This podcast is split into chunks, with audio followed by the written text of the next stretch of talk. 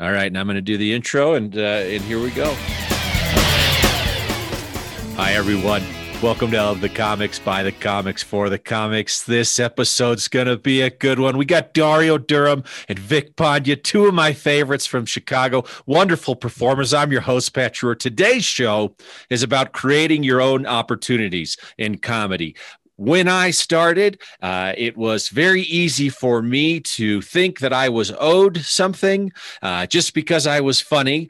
That is not the case. And it was actually these two gentlemen that we have on the show today that helped me find my path and create my own opportunities in comedy, which have led to so many more opportunities for others and myself. And so that's the theme of today's show. We're going to jump right in. Vic, we're going to start with you for the vis- listeners who do not know you. Who are you? Thank you, sir. Appreciate it. My name is Vic Pandya. I'm a Chicago based stand up comedian. Uh, I travel the country nationally doing stand up. I've been doing stand up for like six years, actually, coming up on six, um, which is insane. I haven't quit yet. But uh, basically, uh, yeah, like I said, started in Chicago, but um, produce a bunch of shows around town and also um, help, you know, run a lot of different events and, and do a lot of corporate shows and things like that. So, but really just a Chicago guy who's trying to trying to make it in this crazy business. Terrific, Dario. How about you, buddy? What's the what's the Dario Durham overview? Uh, basically, I'm I'm like Vic. I'm a comedian here in Chicago, born and raised Chicago. Um, been doing stand up for four years, comedy as a whole for five years. Um, I work a day job too, so that in the mix of everything else, producer all around the city. I don't travel as much as Vic, but um, I've I've been around, um, but you can catch me all over the city. Um, I actually own my own company that also is uh, kind of putting together entertainment and, and giving people opportunities and, and being creative. So uh, that's the that's the elevator pitch for me.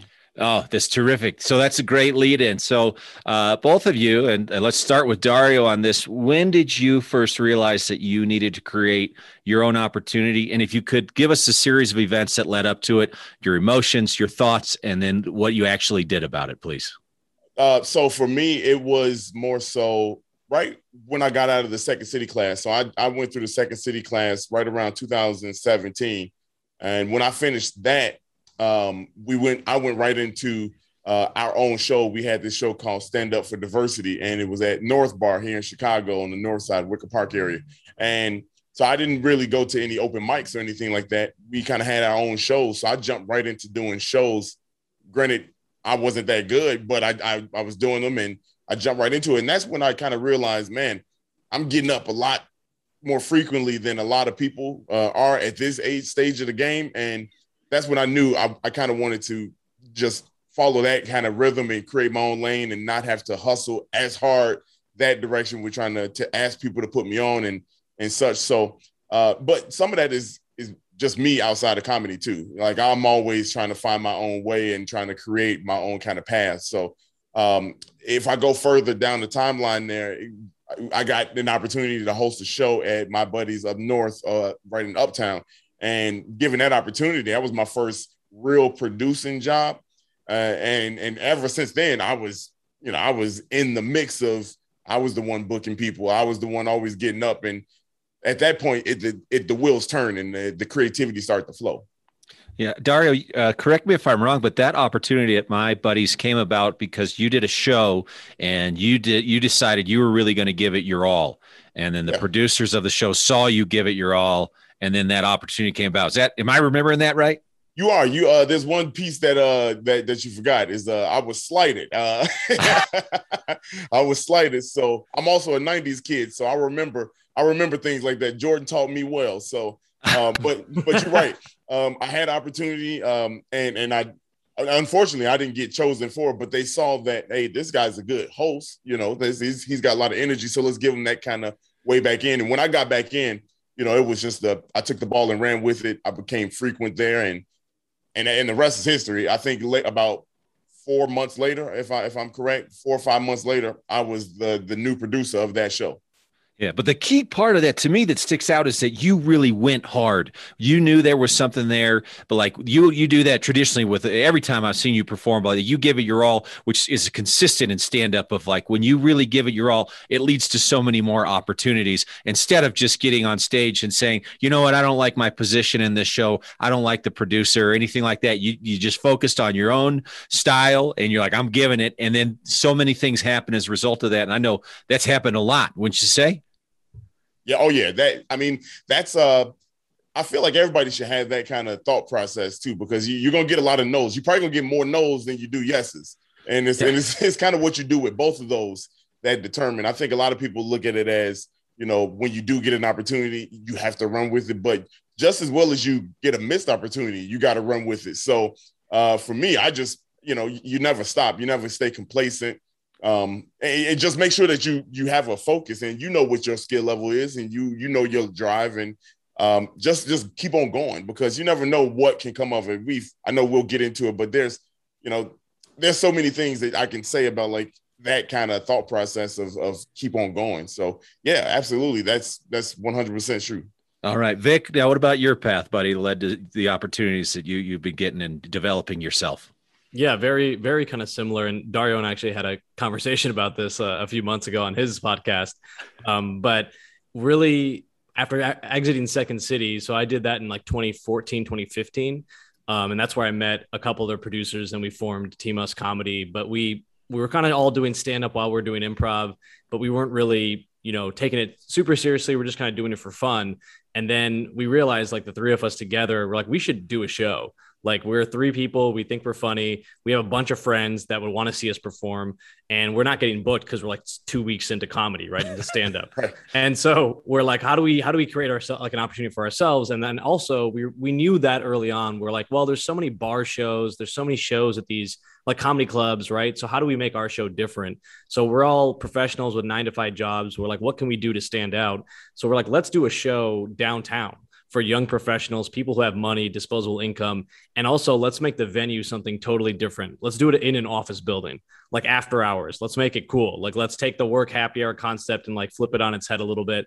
So, we had two people who worked at Leo Burnett, um, Megan Dirty and Tyler Fowler. And we were able to get a huge room in the Burnett building, which, if you know Chicago, overlooks Wacker Drive. It's amazing. So, we were able to get that space like rent free we make the show BYOB, which gets around the ticket price. You know, when you think of downtown comedy show, you think like two item minimum, you think parking, it's expensive ticket when you, you think about it. So we're like, how do we make this attractive to like young hit people? So we had all like the marketing and branding kind of know-how early on. We're like, we've been to some shows, we've seen what works, what doesn't. We did like our research, but really it was ultimately created to be like, we need stage time and there's people who want to see us. So we we created these shows and we we weren't we weren't as good producers. We are good with like all the marketing, but like the comedy itself, we booked two headliners on the show. we we had you know like twelve comics because we were so excited about doing the show and like ended up being a huge success. We had like 200 people at the show. It was crazy. It was a fun time, and we realized okay, we we have something here, and we got a little buzz. And then we're like, we're the greatest comedians and producers on earth. You know, we got a little cocky after that first show. But then we we just were like, well, we got to keep doing more. So then that monthly show then turned into okay, what other shows can we start producing? So we really just started grinding our gear because again, we still weren't getting booked, but we knew with our own shows we were getting better because then we had a goal of every month we had the show. So we're like the whole month between the shows, not only are promoting the show, but we're also going out and miking and and writing new material because I know my same four friends are going to come back and I don't want them to see the same five minutes they saw. So it kind of kept us like this moving goalpost of like, yes, we have to keep creating opportunities. Then we just started approaching venues and asking them if they, we can do a show. And every time we approached a venue or like talk to someone different, we're like, how do we make this show unique? And what's the branding position of this show versus our other shows? Um, and what are we doing that other people aren't doing? That was like our big thing. Is like, how do we make our shows different? And you know, we did an office building, so the first show we all wore like suits because we're like, look, that can be a funny shtick, right? And then that's how I became known as like the suit comedian because I would wear these suits on shows because I was just trying to make myself different. Because when you're that new, you're like, I'm not going to be the funniest person in the room, right? You're like a week in a comedy, but, but I can be the most prepared. I can be the most attentive. I can be the, you know, best dressed. And so I was like, at least that will be a member. I'll bomb, but I'll look great, you know? So it was one of those things where we, we kind of like had these little like gimmicks, I guess. And they, they ended up being like big things that we could use as like, oh, that's a Must comedy show. Like that's how you know it's a Must show. It's like they got a lineup printed out. They gave you something cool. We had sponsors. Like we started getting really just very corporate approach to it, but also still like all the best comedy in Chicago. Like we booked the best comics and we we were re- very much mindful of like the show needs to be really good because we got people we know are going to tell people they know and we want that word of mouth to spread um, and dario will tell you like it's all about your brand like you you can't sacrifice the quality of the product um, yeah he's got the sponsor right there. Like he's got the lid sponsor. It's amazing. So that's kind of how we what the impetus was was purely for stage time. And then after enough time of producing those shows then your name starts to get out there. People like hey who's running these crazy two, 300 person shows in office buildings downtown. Like these guys are six weeks into comedy and they're doing these insane shows. So we just like, we're really, that kept us so focused because we were just so busy doing our own shows that we didn't even think about stepping foot in the clubs for like six months to a year. And then when we did step foot, like a year later, the like I remember I stepped foot in the Laugh Factory, and the booker at the Laugh Factory was like, "Oh, you're like already good." like you're you're better than most people come here at this early on. And i was like yeah because i've been like busting my ass you know doing all these shows for so long. And he's like i appreciate that. Most people come here when they're not ready. So it is a thing. It's like you never know when the right time is but i'd say keeping your head down and doing the work and creating your own opportunities when you do then try to you know take that next step you're going to be so much better positioned because you've done the production, you've done the back end stuff, you've seen, you've watched so much comedy at this point. You know how to structure a lineup, like you know all these little things that will help your own comedy. Um, so I was just getting all those skills way earlier than I think I would have if I didn't do any of that. Because like Pat, you know, you know, just going to mics can only teach you so much. Yeah. Oh yeah, really. The the more I'm diving into the corporate world and audiences that actually enjoy comedy, the I'm realizing that the open mic value is really just being able to talk to a group of people who's not listening. Yes. yeah. For sure. that's uh, that's it. But uh, so you know, I, I want to spend a little more time on the element of producing a good show, and then I want to talk about some other opportunities that you guys have created for yourselves you said you got to create a good show. That's the foundation of it, right? So what is that? What does that mean? And let's uh Dario, back to you. Yeah, um, I think creating a good show is first having an identity uh, of what you want that show to be. So kind of like what Vic was saying, the, the the whole stick with them was it was office setting, uh, suit, dressed up, looking nice. Um, and, and, same thing with Be Positive Productions. It's it's more uh, energy, positivity, music, laughter, just good entertainment. So I would say that's the first step uh, to to kind of starting your own show. You know, because what what do you want the show to be, right? Uh, and you got to have it be something that's marketable. You know, a lot and. There's a lot of shows out there with name titles, and that that stuff matters. You know what I mean? And this is, you know, I heard this from many people. So you got to pick something that that's a bit more marketable uh, if you want to go bigger, depending on how big you want to go. If you want to stay in a certain lane, you stay in that lane.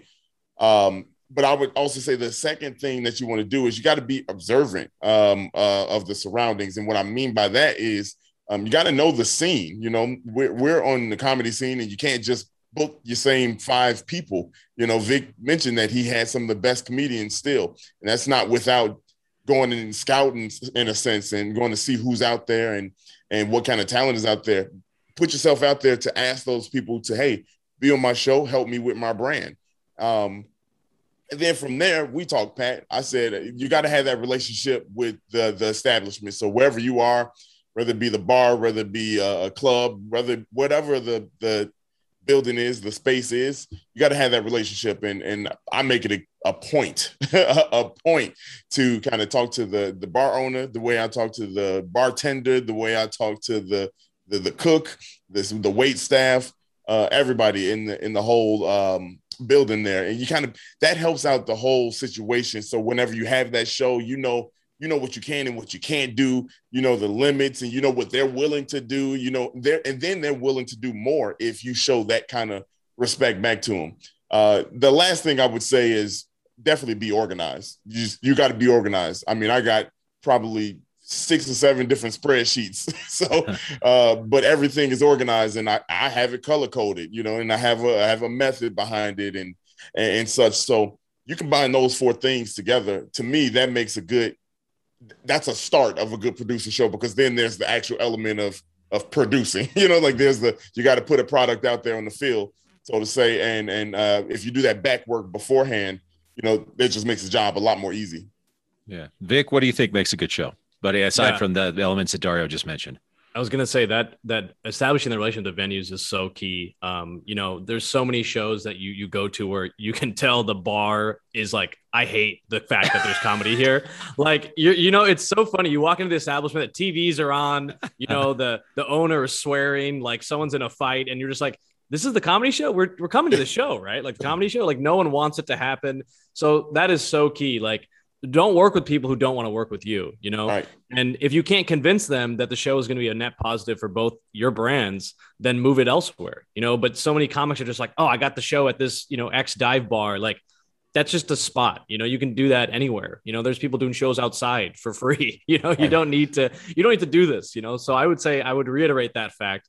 Um, and then kind of what Dario was leading into is the show itself, you know, how you structure the show is very important. Like, it, it's a lot of times, you know, you if you're not familiar with the audience, like try to cater the lineup to the audience. So we were doing these shows downtown, so we knew it's like younger people, you know, professionals who you know are willing to pay a, a not a crazy high ticket price, but also not like they're not broke, you know. So they're trying to they want to see some like comedy that's not open mic comedy. So we're booking comedy comedians who are better than us. You know, at this stage, we were doing this is like a year in. So we're booking people that are like featuring and headlining at clubs because we want the audience to come back. We don't want it to be like, yes, we booked a couple of our friends, but we want the audience to be like, wow, that was not only like a really cool show, it was also like really like I've seen the same level of talent at any of the clubs, but I got to see it in a cooler space and like hang out after the show and turn into a night. So we also try to like distinguish our product a little bit in our brand by being like, you get a ticket, ticket gives you the show, but it also gives you the after party and you get a drink with your ticket too. You should go to the after party. So we try to create these like package deals. So it was really a, a night out. So again, going back to why is our show different or what is the experience going to be? Because these people have options right? If you go to a comedy you can just google comedy shows in chicago and you'll be presented with 200 shows. So it's like how do you stand out? It's like no this is a location's different. So that's like we stood out that way. But also we get to make it like a fun you know it's a one-stop shop. You buy a ticket and you're gonna your whole night's taken care of. You got the bar you got the place to go afterwards you got all your friends there. And so that was what we really started doing was making it like we build it as like this is a night out, like this is going to be a, a, time, and uh, probably led to a lot of um, alcohol consumption for like six months, but um, it was very fun. Like it was, it turned into like this is like a, a, party, you know, and that's what we wanted to keep going. And when you don't have much else going on, like that's your one show a month, you can do that and like you can sustain that and work towards it every month. But in terms of the show itself, too, like all the little pieces that people don't think about, like I kind of mentioned the production elements, like having music between acts if you can. So there's transition, right? There's not just dead air, having energy, kind of what Dario was talking about. His shows, he does a great job of doing this. He's a DJ at most of his shows. We had a DJ too at most of our shows. So it's like that person is their whole job is to keep the dead space from like ever ruining the, the mood of the show. So they can play before the show starts. They can play us out. They can play if you have an intermission. Um, it just adds like another element and it looks cool. You know, people are like talking to the DJ. It just adds this element. Um, and also it, it makes the the show just like the hype the whole time is like at this energy is never dipping. So you don't have to reset after every comic, right? Even if someone doesn't do great, you can kind of rebound really quick. I mean, we even did a live band at a show once, which which was amazing. Uh, it felt like a late night show. So like just kind of tweaking with that formula, you know, trying things, like trying to trying to do things differently, um, and and making it the best possible show. And then finally, like ask for feedback. You know, a lot of a lot of shows don't do this, but you're like, ah, oh, the show was so bad. As a comic a comedian, how many shows do we do that we're like, that was a terrible show, right? but very few times does a producer come up to the comics or even the audience and be like, hey, what could I do to make this show better? Like we would ask, you know, we would we would ask people like, hey, what do you what you like, what you didn't like, and sometimes it would lead to like helpful things, like you know a lot of times it would be like oh i like this part or like it was too long or like this you know I, I didn't like this element and we use that to kind of refine the product further so it's like mm-hmm. anything it's like you know test the test it put it out test it and then rebuild it and then do it again and just keep making it better and better yeah that's uh so to summarize like just uh, and then move on to other uh, creating opportunity moments in your in both your careers aside with shows uh, and from what I saw with you and then my own experience of like opportunities for comedians to get started. You start a show and it's good, you care about it, you will uh, not only get your own stage time, which is a primary concern for a lot at first, but also you will uh, be introduced to other comedians who they may have other shows, or you will have other opportunities of audience members who may ask you to come to their private event, or uh, another opportunity can come from that. Uh, you will learn the overall elements of what it means to put on a comedy show, which is extremely valuable for then when you go on someone else's show and you're the professional one, because it's not hard to be the professional one amongst a group of comedians. It's not. it's uh, really not. so, uh, listeners, uh, communicate well. If you're running late, let them know, uh, which seems to be very hard for many comedians. and so, like, those are just a few of the many examples uh, of potential opportunities as a result of putting in a lot of good hard work to create an awesome show uh, and, and it can lead to many more things. And, and that was something that both you helped me out with quite a bit which led to so many more opportunities. So so that's the producing show part but let's get in i know you guys have all kinds of other cool projects that i want to get into uh, that have led like something that you've done that's led to something else fresh off the top we're gonna we're gonna go back to dario on this because dario the 77 flavors is where we're going on this this yeah. is taking off rapidly and if mm-hmm. you don't mind sharing the how it the very simple, fun story of how it got started, but essentially of how you decided to take action and invest in yourself and what you're doing and what it has led to. Absolutely. Yeah. Uh, 77 Flavors of Chicago podcast uh, that uh, explores the city as well as the food um, when it comes to the different community areas for those of you that unfamiliar on iTunes, all streaming platforms everywhere. But um, it's really cool story how it started. We actually actually ran another podcast uh, called Be Positive, the Chicago Stories, which um, great content. The audio, we had audio issues, and it's that self recognition. We knew it. We didn't invest in the in the equipment at the time. We were kind of horse before the carriage type of situation. And I literally just said uh, to myself, "I'm buying this equipment, and we're gonna make that podcast one of the best in the city." And those were my exact words. I told Darian, my my partner who did it with me, and uh, so you know, I went to buy the equipment, and I know my, my girlfriend Sarah, she was a bit hesitant on dropping that much money at once because we spent we spent a lot of money, y'all. So it was it was a lot of money, but it was I knew it was an investment. And uh, when we bought the equipment, Sarah and I had been talking over the past six seven months that we wanted to do something together, and uh, because our chemistry is really good, we're kind of funny, you know, that's again banking on ourselves. But uh, when I bought the equipment, I remember I, t- I came home and I set it up. It was during my lunch break. I set it up on my lunch break, and uh, when I set it up, it was um, it was like a joy to me. I just loved it. I was like, "Holy cow! This is uh, this is gorgeous. This is it sounds good. I finally got what I wanted." And I told Sarah, I said, "Hey, come over here and uh, check it out. Just just listen to it real quick." And so she put the headphones on and she goes, Oh, wow, my voice sounds good. and so at, at, that point, she said, We should do a podcast together. And we made the podcast. Uh, the concept from that point on to conception was about 15 minutes. We had the title down, we had the theme. The next day, we recorded an episode already. Uh, and then after that, we recorded another episode. So we had two episodes within the first two and a half days we even thought about this idea. Now, this is where the story gets good. Is um, when we had a friend on for the third episode, and she had mentioned to us uh, that we should get our followers up because I think we had like 95 followers at the time. Friends, most of it was friends, um, and we had it wasn't a lot, but we had been going for a couple weeks now. We said, how do we how do we grow the following? She told us how to grow the following, and Sarah started to run the run the page that way for Instagram, and we got the followers. You know, we got the followers. I think within that first day, we we doubled our followers, and we were like, "Holy cow, that really worked!" You know. So uh, one of the followers so happened to be the uh, Chicago food critic uh, for Chicago Tribune.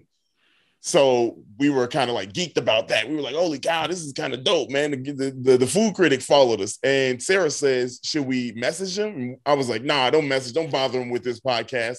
And like within the same breath, I stopped. I was like, nah, just go ahead and do it. You know, like just just ask him, like, what what can hurt? He followed us. And so she messaged him. And when she messaged him, he said, I'm glad you messaged me. I was just about to message you all. Uh, I listened to the podcast and it sounded great. Can I talk to you all tomorrow?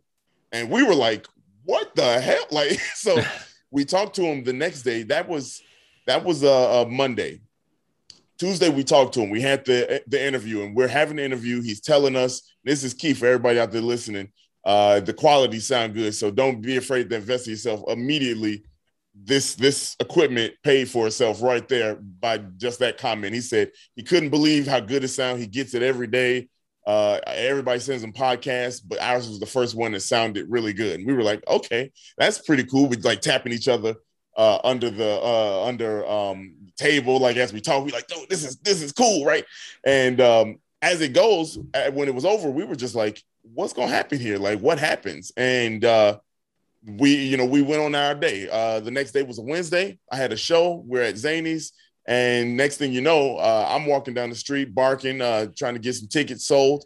And um, I, I, get an email from WGN Radio, and they're like, "We we saw your um, uh, your podcast uh, in the newspaper. We want to bring you in for an interview." and we were we were like, "What? Like, when did this get put in the newspaper?" I ran back, and Sarah's like, "My phone is blowing up. It's going crazy. Like, and she's getting all these followers." Uh, long story short, they published it, and we we had no clue. Uh, now we had Chicago Tribune, WGN Radio, WGN TV, um, Fox News, and so on and so forth. And that just that just spawned a whole new uh, breed of opportunities. I mean, we had Topo Chico as a is a partner of ours now, so uh, we have a lot of fun with that. we we're meeting all kind of uh, uh, chefs and businesses are reaching out to us. So it's a beautiful thing what's going on with uh, with it, but it just didn't come with if I didn't put myself out there to kind of buy the equipment just to gamble on it. Granted, it wasn't the podcast that I wanted, but it worked. Yeah. Well, you put the work in. You came up yeah. with it, and then you put the work in, and you did it, which is the hugest difference maker, right? Of like, uh, it's so easy, uh, really, at any point in comedy, to say I've got an idea and then not do anything about it. But you, you guys did it, and then not only that, but you, you had been working hard on another project, and uh, and that led to this project, which has been a very valuable lesson of like, you got to put a lot of things out there. You got to put a lot of things out there. They won't always lead to where you think they're going to lead. However, as long as you enjoy doing it and it stimulates your mind and your passion, you will get something out of it eventually, right? Like you, there's no way if I asked you six months ago if you thought you would be doing a podcast about the 77 neighborhoods and the food in each one, you'd be like, get get out. You'd be like, you've been having you. That's yeah. too many edibles, Pat. Yeah, yeah. yeah. Uh, and, but it, yeah, and you love it, and you get to do it with someone that you love, and it's it's taking off, and you have fun with it. You get to instill your personality, and that's because you did the work and you you went for it, which is a yeah. huge difference maker. Like that's what creating your own opportunities is all about. Many times, nothing will happen. Nothing yeah. will happen like immediately. Yeah. Imme- Let me say that. Let me. Nothing will happen immediately. Eventually, something will happen. Uh, and so, Vic, you have so many, buddy. What's one that you'd like to talk about? Yeah, I mean, I, I think a couple things before I even start that that are really important to, to reiterate is like you never know who's watching or who's listening. And you know, in Dario's case, right? I think going back to kind of performing 100% every time, and Pat, you kind of touched on this too. So many times after shows, you'll you'll do a show that's maybe not a great show, but then afterwards, like two weeks later, someone will message you and they're like, "Hey, I saw you at." You know, Shakers on Clark, and I'd love for you to come and do my kid's birthday party. And you're like, I didn't the, everyone bomb on that show? And you're like, you're like, how is this? But that's how it works. You never know in comedy who is watching and what they can do, right? You never know. So you have to going back to being consistent. You the whole show can be bad. If the show is good, everyone's going to do. You know, everyone hopefully will get opportunities, but you really never know. So even if you don't think it's an opportunity, it could be. So I think that's one thing is always approach every situation like that. Um, mm-hmm. And you know, Dar is a great example of that. Is like he put out this podcast, and he had already done multiple other projects, multiple other podcasts, and same thing with stand up. Right? If you already performed multiple times and you're constantly trying to get better, every time you perform again, you're technically a little bit better. Right? So you've done the work, and that way, when a big opportunity comes, you're ready for it because you're like, I've been doing this. Maybe I tried six other podcasts before this one took off, but now I have the production expertise. I, I'm not just coming to this new. So, kind of Pat, to what you were saying, you have to put your your your hands in a lot of different pots. And I think for we recognized that concept early on because we were running multiple shows. But then as we started getting, you know, busier, just uh, we started getting booked ourselves a lot more. We're like, okay, well, what else can we do? You know, what are some other things we can do? So we're like, how do we again keep evolving, keep being different? So we're like, what's a big project that we can do that no one has really done yet as like a, a production team in Chicago? And we're like, we want to film a special, like fund it ourselves, like pay for it ourselves. And because you think about it, going back, it's kind of the same thing as getting, you know, stage time early on. Like no one's going to give it to you because you're so new. No one knows who you are. It's the same thing as producing a special. Comedy Central isn't going to walk up to a comic who's two years in and be like, do you want to do half an hour? Like they're not going to ask you that. Right. So we all were like, at least somewhat self-aware of like, we all don't have a good hour. We can't all produce three, like one hour specials or two, three years in a comedy, but like we can do 20 minutes each and then package that into an hour so we're like, okay, well, how do we? We have all these shows. One is a successful show at a distillery we run.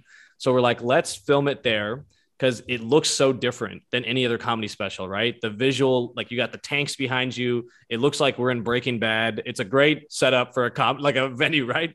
So like, let's let's make this really cool project. Like, let's film a special there. So we're like, okay, well, we got to make it different because it's not just a normal show. So we did like two shows. We increased the capacity of the room we hired a like a video production team like an actual person who makes movies to do our special. And they then hired like all the staff and the sound engineer. So we really it was a legitimate like crew setup. And it was really like a proud moment for us because we paid for that entire special with proceeds of all the shows that we had done up until that point like three years of shows. So we didn't spend a dime of our own money to make this show happen. It was very cool like the concept of reinvesting the show was like materialized fully then because we're like we got to produce this thing just on our own and we had no business doing it but we were like let's just do it because we can.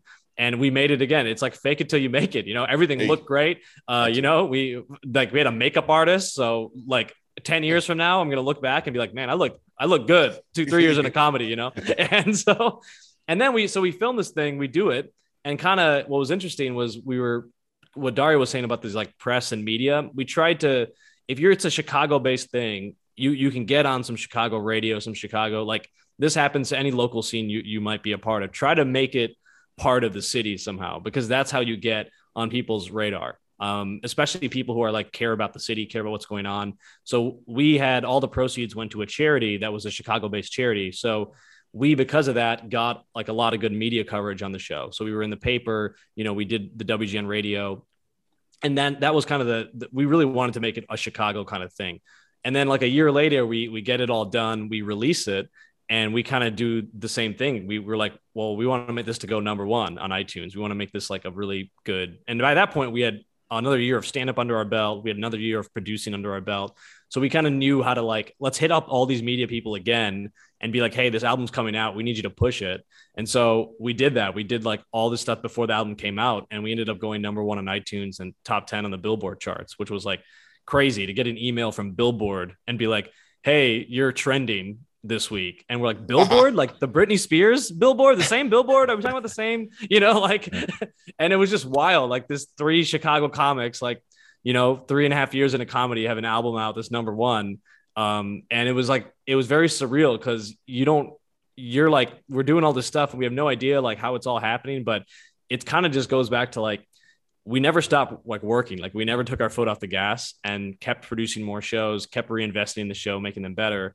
Um, but that is one like that is like the utmost example of creating opportunities because it's like no one's going to give you a special. And like turns out it's not that hard to go number one on iTunes, you know. But to Dario's point, it needs to sound good, you know, because this is an audio piece. So that's what's being put out there first. So if it sounds good, you're using the right equipment. We had the, the great, you know, sound setup and stage crew and everything. Um, it's just gonna think about it. Someone in like Alabama is listening to it. They're like, "Oh, this sounds like professional. These guys must be legitimate comedians. I just haven't heard of them." They don't they don't know you know that it's like it, it's all about the presentation and packaging and the branding. And then obviously the comedy was was decent. It wasn't amazing but it was still good enough to pass as like 20 minutes of competent stand up and i think that all that together made us realize like it's not just about you know the performance. It's about all the other things behind that. And that's how you have to view every scenario is like go into it with like not like what what can this do for me, but what can I do for this room? You know, like mm-hmm. I'm going to come in and I'm going to perform to this degree because they might ask me to do an event here in six months. They might ask me to do something, and so you really have to try to make the best of every situation, which is very hard in comedy sometimes because it's so depressing, you know. So, but you if you have that mindset, and that's why I love the be positive mentality is like you really have to be optimistic because if you if you aren't, you can get really down on yourself very quickly. Very. And you know, like we've had all have had moments where like, man, this is nothing's happening. I've been doing all these things and nothing's picking up. But like yeah. Pat, to what you were saying, one it might lead into something else. You just never know. So you kind of have to keep your foot on the gas. Oh yeah, that's uh you guys both did episodes with me of Pat Chat, my YouTube channel, which I had for a long time and I had a goal of doing an episode every week. And the most I would really get viewership was like 80 views, except for like the one time when the polar vortex came in and I took my shirt off and did jumping jacks outside. I got 3,000 in 24 sells, hours. man. I've been telling you, you this. Also, uh, always also convinced me that my talents were not necessarily where they needed to be. And, uh, but the thing is that I got out of doing that is that I had a goal to do an episode uh, once a week and then twice a week. And I had joke writing as a part of that. And then I had to learn all the camera, I had to learn audio, and I had to get very comfortable with talking to a camera as the only person in the room.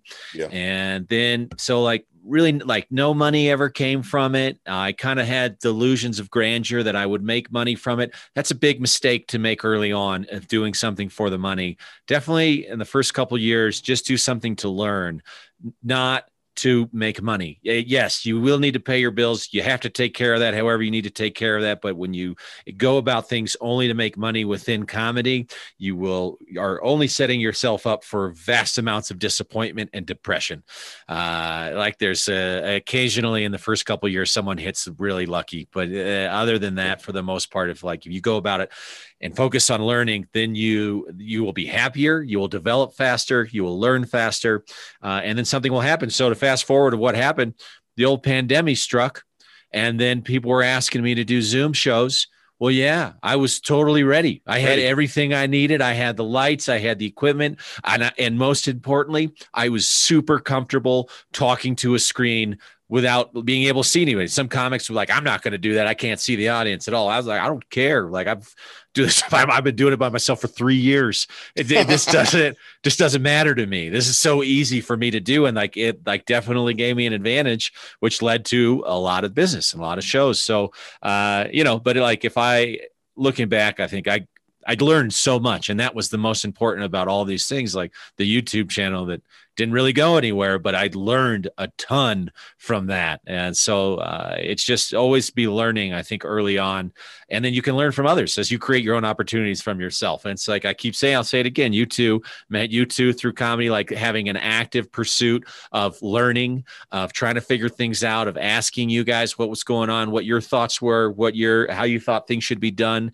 And that led to so much more for me in terms of learning about what I needed to do to create my own opportunities. So, uh, I want to ask both of you what are some uh, common mistakes that you've either made or you've seen comedians make early on uh, with regards to creating opportunities for themselves? Uh, I'll go first on this one because you know I'm I'm sitting here thinking about, it and it's something that I talk about all the time. Um, I think the worst mistake uh, people people do, not just comedians, but the worst thing that people do uh, is that they they listen to other people that tell them this is the way it should go for it to work. Um, and I think that's probably the biggest mistake because a lot of people stop doing what their gut tells them and what their and probably what they're comfortable doing their skill level is, you know, because they're like they, you'll go into something thinking, oh man, I could do it this way. But then you talk to somebody that's been there and they'll tell you, no, don't do it because that's either corny or people gonna not like you because of it, or it's just not gonna work. I tried it before. Um, I think that's the worst thing you could do. Um, and, and kind of like what Vic has been talking about, what you've been talking about, what I've been talking about is uh, a lot of the opportunity comes just from you know sometimes you got to throw a dart at a dartboard and see where it lands you know what i mean like and if you and if it fails it fails but at least you tried you know i think um the, the best example is Topo Chico uh, we we got the opportunity with Topo Chico because you know I badmouthed actually I badmouthed Topo Chico on the podcast. like, like I badmouthed them, and then we we put it out, you know, on on Instagram, tagged them. They responded back to me. I went back and forth with them, and then Sarah she came back the very next podcast, the next episode, and said, uh, hey, look, that's Dario. Me, I like him. You know what I mean? you know, and and next thing you know, she put it out there. She said, I'm gonna get this uh, sponsorship from Topo Chico. And I kid you not, two weeks after I start bad mouthing, they were at our uh, in our inbox. So I think the worst thing somebody can do is to tell another person to not do something because it's either not cool, not fashionable, it's not gonna work. Their personal experience in the past comics out there, man, go if you got merch, sell it. You know what I mean? Like even if you sell one to a friend that you ain't seen in 10 years, sell it. Because the the way I look at it, the mentality of a hustler is somebody that's willing to go after an opportunity. If somebody's telling you to not take opportunity that's gonna make you some money, if it ain't gonna kill you, I don't know why you wouldn't do it. You know what I mean? like, and if it's not detrimental to somebody else, I don't know why you wouldn't do it sell that merch, sell that merch, shoot your special, uh, uh, run that show, uh, uh, do whatever you want to do. You know what I mean? Long as it's, it's not hurting you or others, man, you never know what opportunity might not because you tried and somebody's like, like Vic said, I was at that show and I saw you. Come on down here. I got something else for you. You never know. So that's my that's my advice to anybody. Yeah.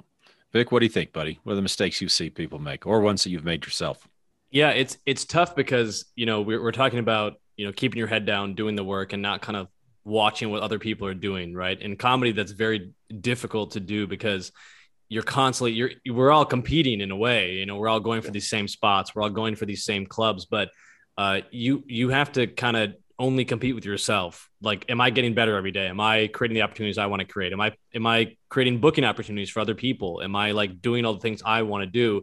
So you, the the line is I think is when you go to these shows and watch shows or you produce your own shows, you're kind of pulling like what you want to include from all these other places. So like you know we would watch these shows early on and be like, um, this thing didn't work. I, I didn't I saw it not working. It's cool that they did that. I don't think our show it's a good fit for our show. So you're not uh, kind of going to your point too. You're not duplicating what someone else is doing. You're just like it's all taking best practices and then you're t- taking it and turning to your vision.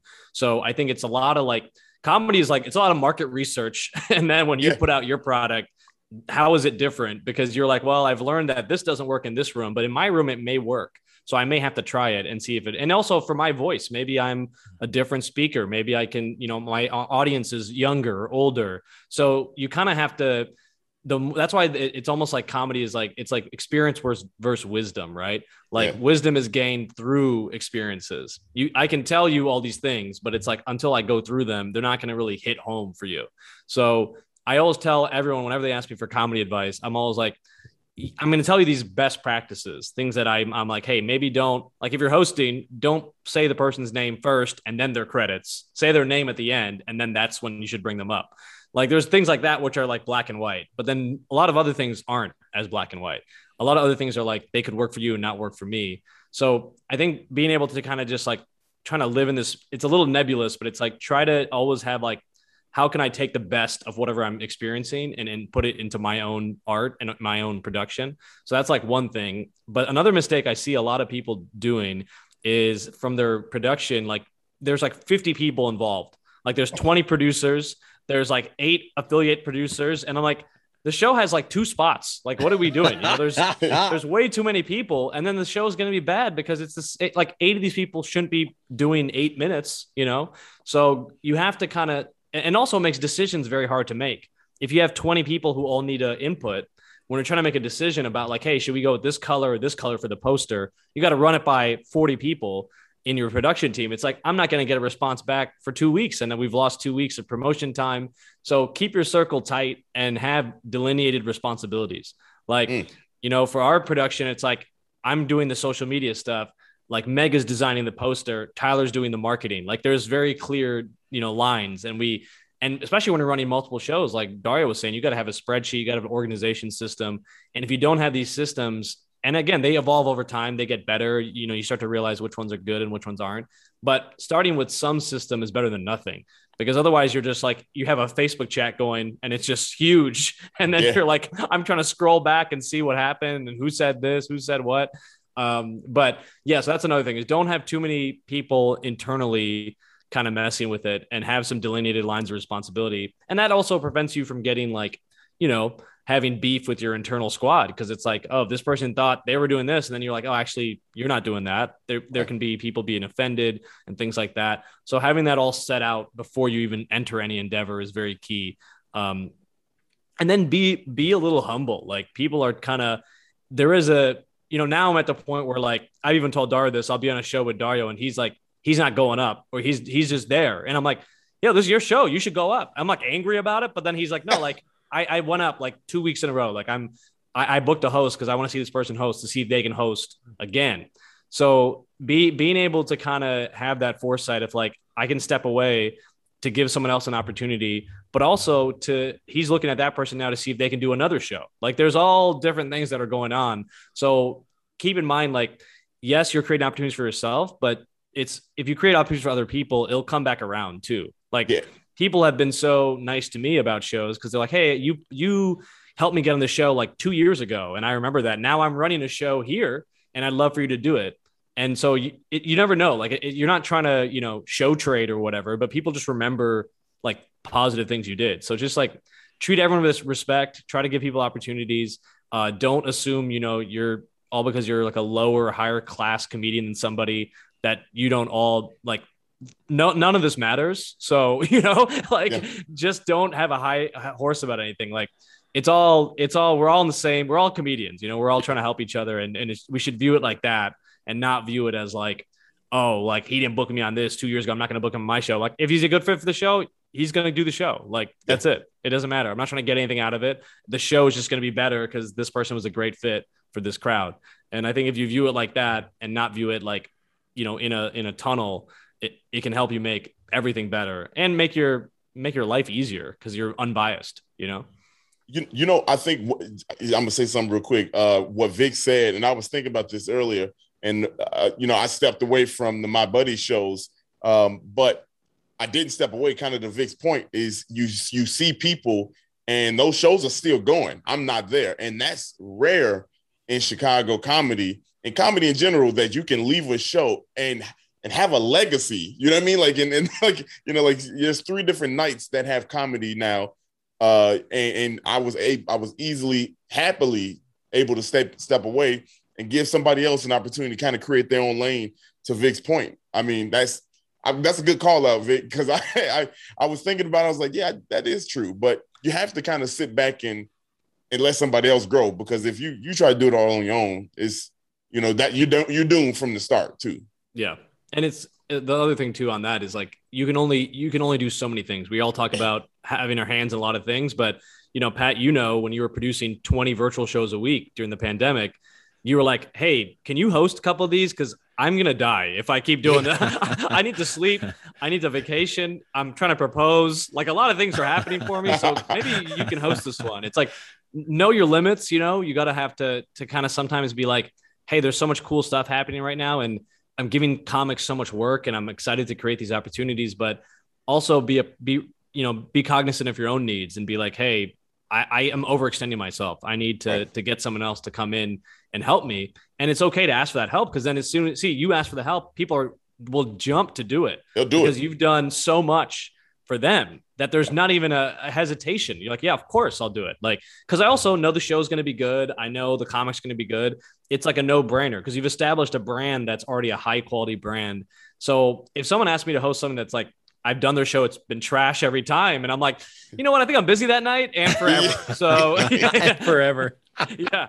Uh, indefinitely unavailable. But it's like, yeah, if you work with good people, it's just a it's a no brainer. And even like Dario, I'll call him up to do these private gigs with me, and he's like, and yeah, he's been you know kind of doing all these other things. So he's been hasn't doing as much stand up because he's producing all this stuff and the the podcast, and he's there, he's there, you know, and I can rely on him, and he's solid. So it's just like you start to build those relationships, and it's nice because then you don't need to worry about the show as much because you're like, I know it's going to be in good hands, even if I'm not there. Yep. Yeah, that's uh Vicky, what'd you say? So, and Dario, this is something we've talked about so many times. Just the secret is create opportunities for others. Yeah. Just yeah. you create opportunities for other people. Opportunities will be created for you. It's it's like a, a double bonus yeah. because then all all kinds of things happen. Uh, and what is wild to think about is like as you know, Vic, you were just mentioning, all right, you got a podcast, you got shows that you're producing, any other projects. Then, as a comedian, when you are asked to be on someone else's show, it's so easy. Yeah. because you're because you show up and you go, what do you what do you need? I need 10 minutes. No problem. Yeah. no, I, I, don't. I don't need to help. I don't need to worry about the audio. I don't need to worry yeah. about everything else. I don't need to. I can just do ten minutes of the of the jokes. Like, oh, great, great. You know, it's like such a, a mental advantage. I feel like whenever whenever I'm on anyone else's show, because I'm like, oh, I don't have to do any of this other stuff. oh, fantastic! Thanks, thanks for you, know, you get time to look over your set. You're not rushing. You're like, I don't have to seat people and then run up and host and you know and do all that and oh it's so it's a huge being able to perform under like duress i think yeah. is is is a huge advantage because then if you get asked to do a private gig for people who are 85 and everyone half the audience dies during your set literally you're okay you're like okay this, this, hurt a little bit but nothing i can't deal with you know you're referring to tyler fowler's experience or someone yeah. passed off yeah. in his middle of his set yeah. Uh, yeah, and he knew how to handle it because he was such a great producer. so, all right, guys, we got like five minutes. Are there any questions that either one of you want to ask or think that we need to talk about before we close this out?